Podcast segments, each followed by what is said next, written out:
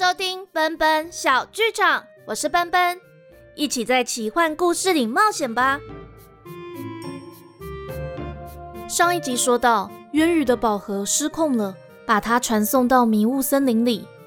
他在森林里迷路时，遇见了以前的贴身侍卫乌拉德，而成功离开迷雾森林，来到索沃城附近的山丘上，看着城里乱成了一团。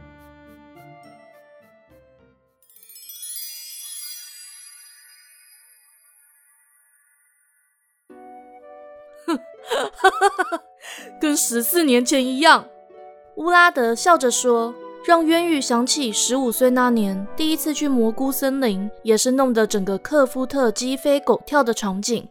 好吧，看来我要想办法跟老城主解释真相了。他叹了一口气，看着城里面的灯火来回流动，好像湍急的河水一样。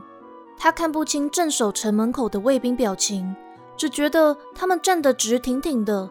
头却不停左右转动，审视每个出入的人。不过我现在手上没有宝盒，要怎么进城啊？乌拉德思索了一下，就对渊羽说：“公主殿下，你想要大胆但基本上万无一失的计划，还是小心谨慎但可能会出错的计划？”渊羽被逗笑了：“ 哪有人这样提供意见的？乌拉德，你直接说吧。第一个就是。”您直接大摇大摆的走进去，说自己是渊羽公主，大家不要乱了，保管大家会马上相信您。但索沃城没有几个人看过我啊，而且这样全城的人就知道我离开索沃了。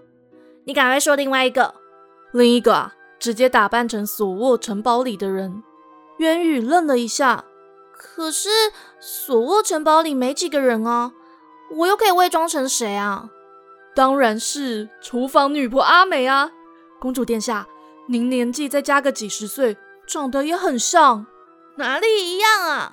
渊宇转过身，瞪了坐在他后面的乌拉德一眼。乌拉德大笑，却又马上拘谨的往后坐了一点。公主殿下，您看我这么爱开玩笑，还是卢娜大人适合侍奉您？渊宇笑了出来。鲁娜毕竟大我十几岁，是比较老实稳重。你虽然才大我几岁，但也三十五了，却还是一堆鬼点子，一点都不正经。你说，你是不是还有别的方法没说？公主殿下真聪明，我是有第三种方法，又大胆又思虑周全。只是公主您可能要受点委屈。那你就说说看吧。乌拉德看着眼前的笑容，有点紧绷的又后退了一点，说出自己的想法。渊宇听完，转正了身体，面向索沃城的方向。乌拉德才稍微松了一口气，脚下的白马也好像知道主人的心事，甩了甩尾巴。好吧，就按你的方法进城。不愧是公主殿下，勇气可嘉。我们走吧。乌拉德一拉缰绳，带着渊羽飞快地往索沃城前进。现在已经快半夜十一点了。索沃城的议事厅里却还燃烧着熊熊的炉火，卫兵们守在门口。老城主在议事厅里走来走去，仿佛回到好久以前，听到缇娜和提利战死沙场的心情。阿梅双手抱着头，倚在壁炉旁；小李蹲在地上打着盹；卢娜跪在地毯上，解下腰间所有的武器。一脸听天由命的看着墙壁上的水仙花与盾牌的文章，突然门口一声通报打破了这片寂静。城主大人，那不勒斯银花骑士团带着人犯来访。人人犯？老城主摸不着头脑，示意卫兵带人进来。一位身穿银闪闪盔甲的骑士，戴着一顶银闪闪的头盔，压着一位身着黑斗篷的人进了议事厅。黑斗篷的双手被绳子绑在背后，斗篷下摆隐约露出淡紫色的裙摆。卢娜一见，差点脱口叫出“公”，她又硬生生的把名字吞回肚子里。这位骑士的头盔正中间有一条高高隆起的背脊，上面镶了五颗小小的耀眼蓝宝石，宝石的后方有一根长长的红色羽毛，而在头盔的两侧还雕刻着银色的花朵。他摘下头盔，露出一双炯炯有神的眼睛。卢娜又张大了嘴巴。我乃那不勒斯银花骑士团第五队队长乌拉德，今在我国边境迷雾森林里发现贵国在逃人犯，特押送回来请示城主大人。还望不相关的人士别在场。议事厅门口的卫兵听了都一脸不满，手握剑柄。老城主却摆摆手，示意众人退下。卫兵们只好离开议事厅。阿梅闪进一旁的密道，还拉了小李一把。卢娜迟疑着。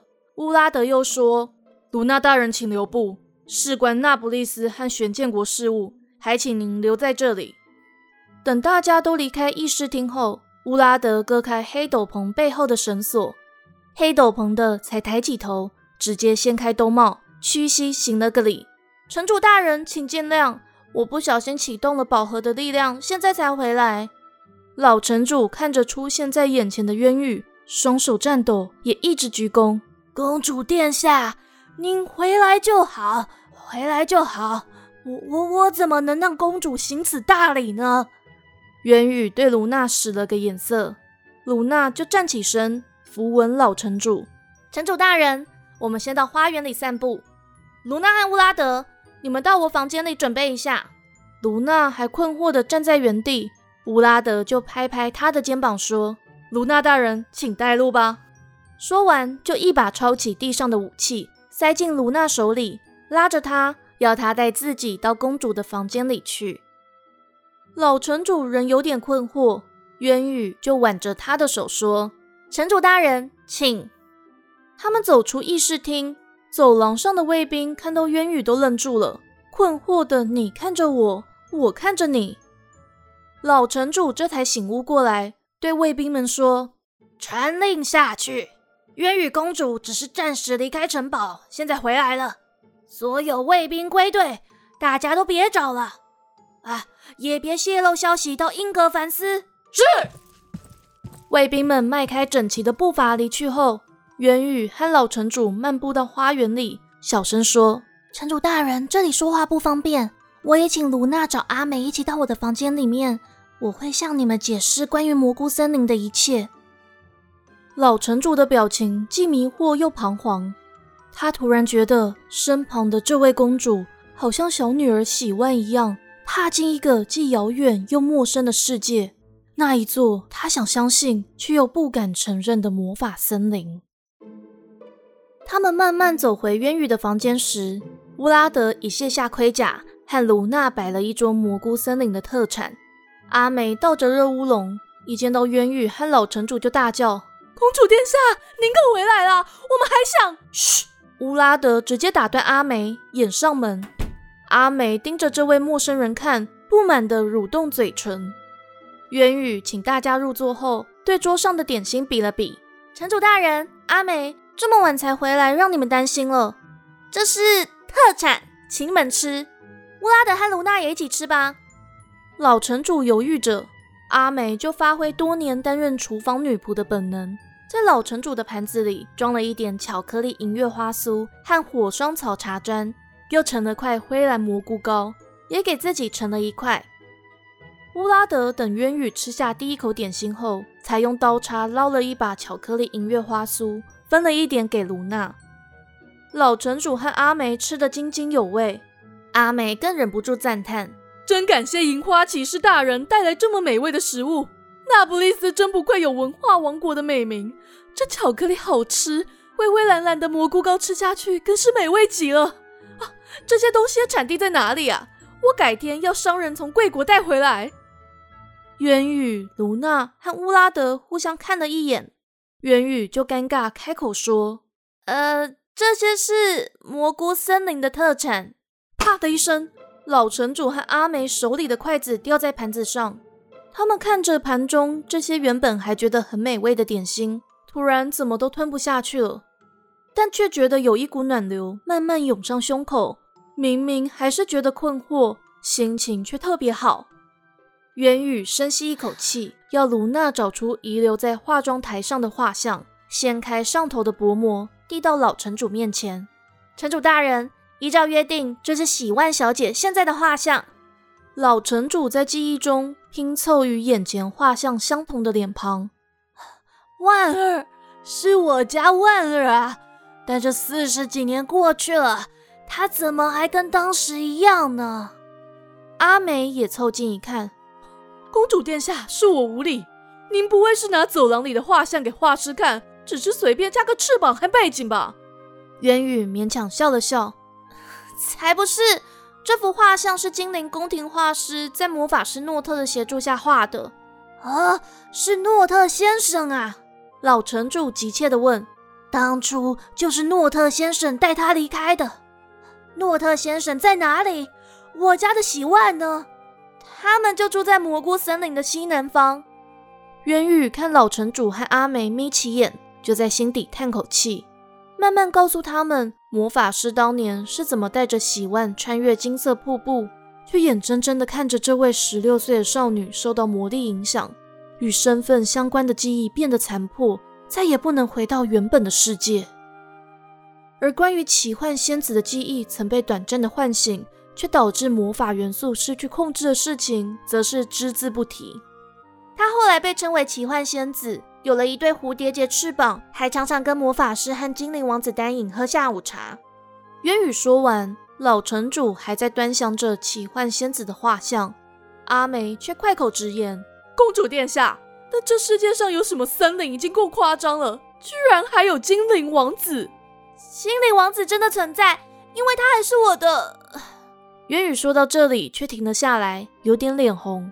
卢娜搔搔头，乌拉德竟抢先说：“精灵王子殿下，未来会是我们的驸马爷。”渊羽半埋怨着看着乌拉德，乌拉德则对他吐了吐舌头。卢娜叹了口气，突然看到渊羽对自己眨眨眼，就走到抽屉前，拿出公主珍藏的画像。老城主瞪大眼，微微站了起来。阿美张大了嘴巴。喃喃自语：“会啊，怎么会啊？这世界上怎么会有蘑菇森林啊？怎么会有这种事情啊？”这个时候，鲁娜已经将画像放在渊宇的手里。渊宇嘴角上扬，看着画像，回想和丹影在一起的时光，就有点害羞的将画像递给老城主和阿梅。可怜的老城主和阿梅活了大半辈子，受的是玄剑国崇尚剑术的食物教育，只隐隐约约听过精灵的传说。也从喜万那里得知蘑菇森林的传闻，但这一天，他们两个不止吃到蘑菇森林的特产，又发现四十几年前离开家的喜万容貌依旧，背后多了对翅膀，还看到手中的这幅画像上有位尖耳朵的微胖男孩，背景是一道闪烁金光的瀑布和青绿色的河水，好像在画像上流动着，他们就只能张大嘴巴说不出话来了。卢娜从老城主的手里接过画像，小心地交给渊羽。乌拉德瞥了一眼，有点苦涩地笑了一下。渊羽长久压在心头的秘密终于松了点，又因为吃了灰蓝蘑菇膏，看着自己和丹影的画像，于是他在回来索沃城后，第一次真心的笑了。老城主看着渊羽恋恋不舍地对画像微笑，忍不住问。呃，公主殿下，您和那位精灵王子可以永远住在一起吗？渊羽突然惆怅起来。我真的不知道自己可以在那里待多久。但丹影精灵王子真的很好，他说他会在那里等我。他局促不安地拿起手上的宝盒，抚摸上头的蘑菇雕饰。公主殿下。请问您是用那个宝盒到那个什么森林里的吗？渊宇点点头。嗯，这是我祖母留给我的。只要打开宝盒，就可以到金色瀑布那里的世界。但我是第一次被传送到那个世界以外的地方。渊宇说到这里，突然想起那股奇异的力量拎住他的背，还在一瞬间遮去他身体的感觉，不禁打了个寒战。公主殿下，你没事吧？公主殿下，公主殿下，渊羽紧紧握着宝盒，勉强挤出一个微笑。我我没事，只是我为了接住小李弄掉的宝盒，不小心就穿梭到金色瀑布那里去了，还在精灵王子面前突然消失。我想他现在一定很担心我。老城主和阿梅对看一眼，想起喜万当年离开的神情。好了，爸爸。等我一两年回来之后，我就可以用自己的方法让索沃城变得更加繁荣。阿美姐，不要担心我，你要好好照顾爸爸哦。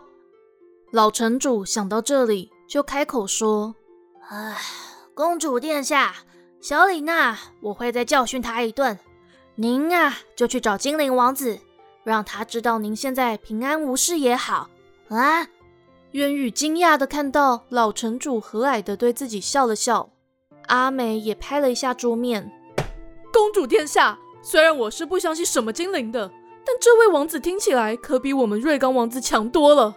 我听了就为您感到高兴。”乌拉德手握剑柄，对渊宇鞠躬：“公主殿下，我待会就会回到银花骑士团里，有什么需要我会再过去找您的。”鲁娜拍拍乌拉德的肩膀。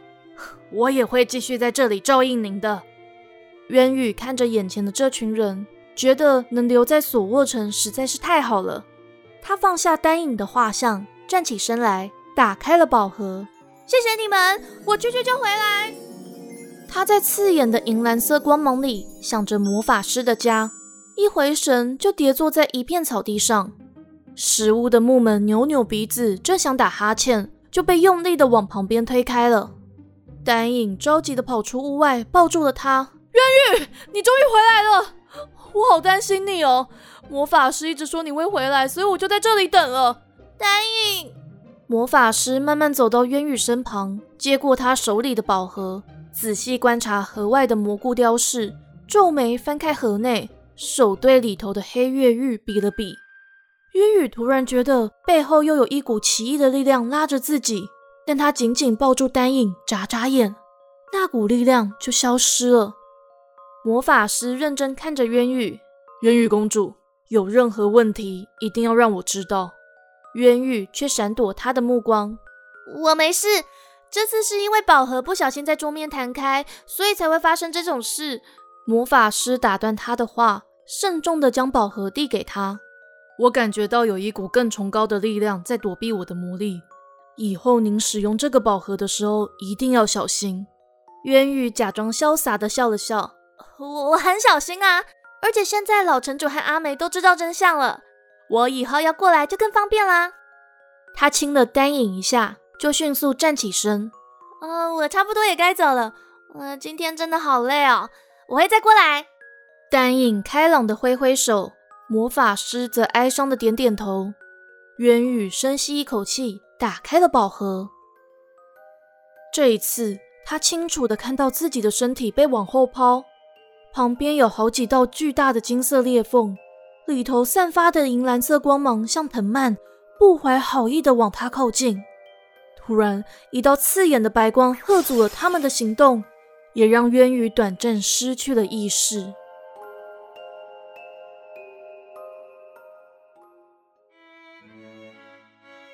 而同一时间，在索沃城渊羽的房间里，乌拉德刚穿上盔甲，告诉卢娜、星星和伟伟的近况。老城主和阿梅有一搭没一搭的在闲聊。他们突然看到一道银蓝色的光晕，隐隐约约的从房间正中央的地板绽放开来，紧接着又是一道刺眼的白光划破了那道光晕。渊宇的身影就出现在白色光束里，跌跌撞撞地坐回椅子上。老城主关心地看着渊宇：“啊，看到精灵王子了吗？”渊宇点头，想要回答，却又发不出声音。卢娜和乌拉德都发现渊宇脸色铁青，好像看到了什么可怕的事情。呃，公主殿下，我只是有点累了，没事。他看向手中的宝盒。生平第一次害怕起这个祖母留给自己的宝物。